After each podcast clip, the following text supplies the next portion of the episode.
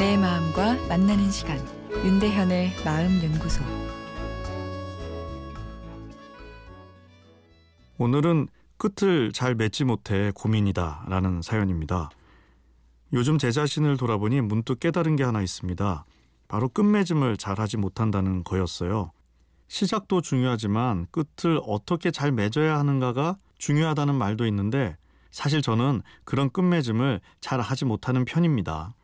예를 들면 제가 무슨 일을 시작할 때는 처음에는 기세 등등하게 시작하다가 결국 흐지부지 되어 용두사미가 되어 버립니다. 특히 인간관계에서도 어떤 사람과 잘 지내다가 나중에는 서로 다투게 되거나 안 좋게 헤어지게 됩니다.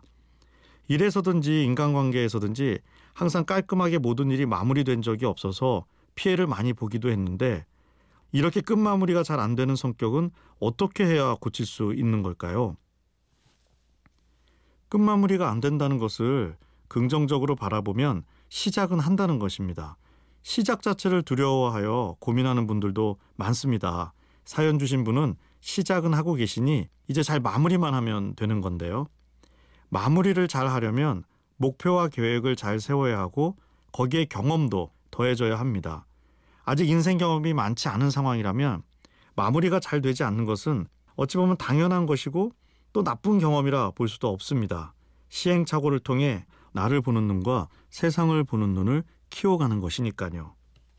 위인전을 보면 주눅 들어 읽기 좋아하진 않지만 대부분의 위인전에 반짝이는 내용은 시행착오와 전화위복에 관한 것이죠. 결과와 상관없이 시도 자체도 의미가 있다고 스스로를 잘 위로해 주셨으면 좋겠습니다. 어, 그런데 시각 자체가 너무 지나치게 긍정적이지 않은가는 고민을 해보아야 하는데요. 긍정적으로 미래를 보는 것은 좋지만 핑크빛으로만 일이나 사람과의 관계를 바라보게 되면 시작은 쉽게 되는데 충분히 결과 예측을 하지 않고 일을 진행하게 되어 끝이 좋지 않을 수 있습니다. 예를 들어 이 사람과 나는 잘 맞지 않는 사람인데 맞을 거라는 기대에 함께 동업들을 하게 되면 문제가 생길 수밖에 없는 것이죠. 노력의 문제가 아니라 선택의 문제였던 것이죠. 금방 사랑에 빠지는 사람을 금사빠라 하죠.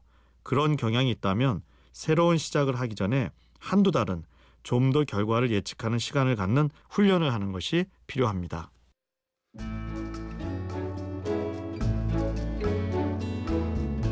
윤대현의 마음연구소 지금까지 정신건강의학과 전문의 윤대현 교수였습니다.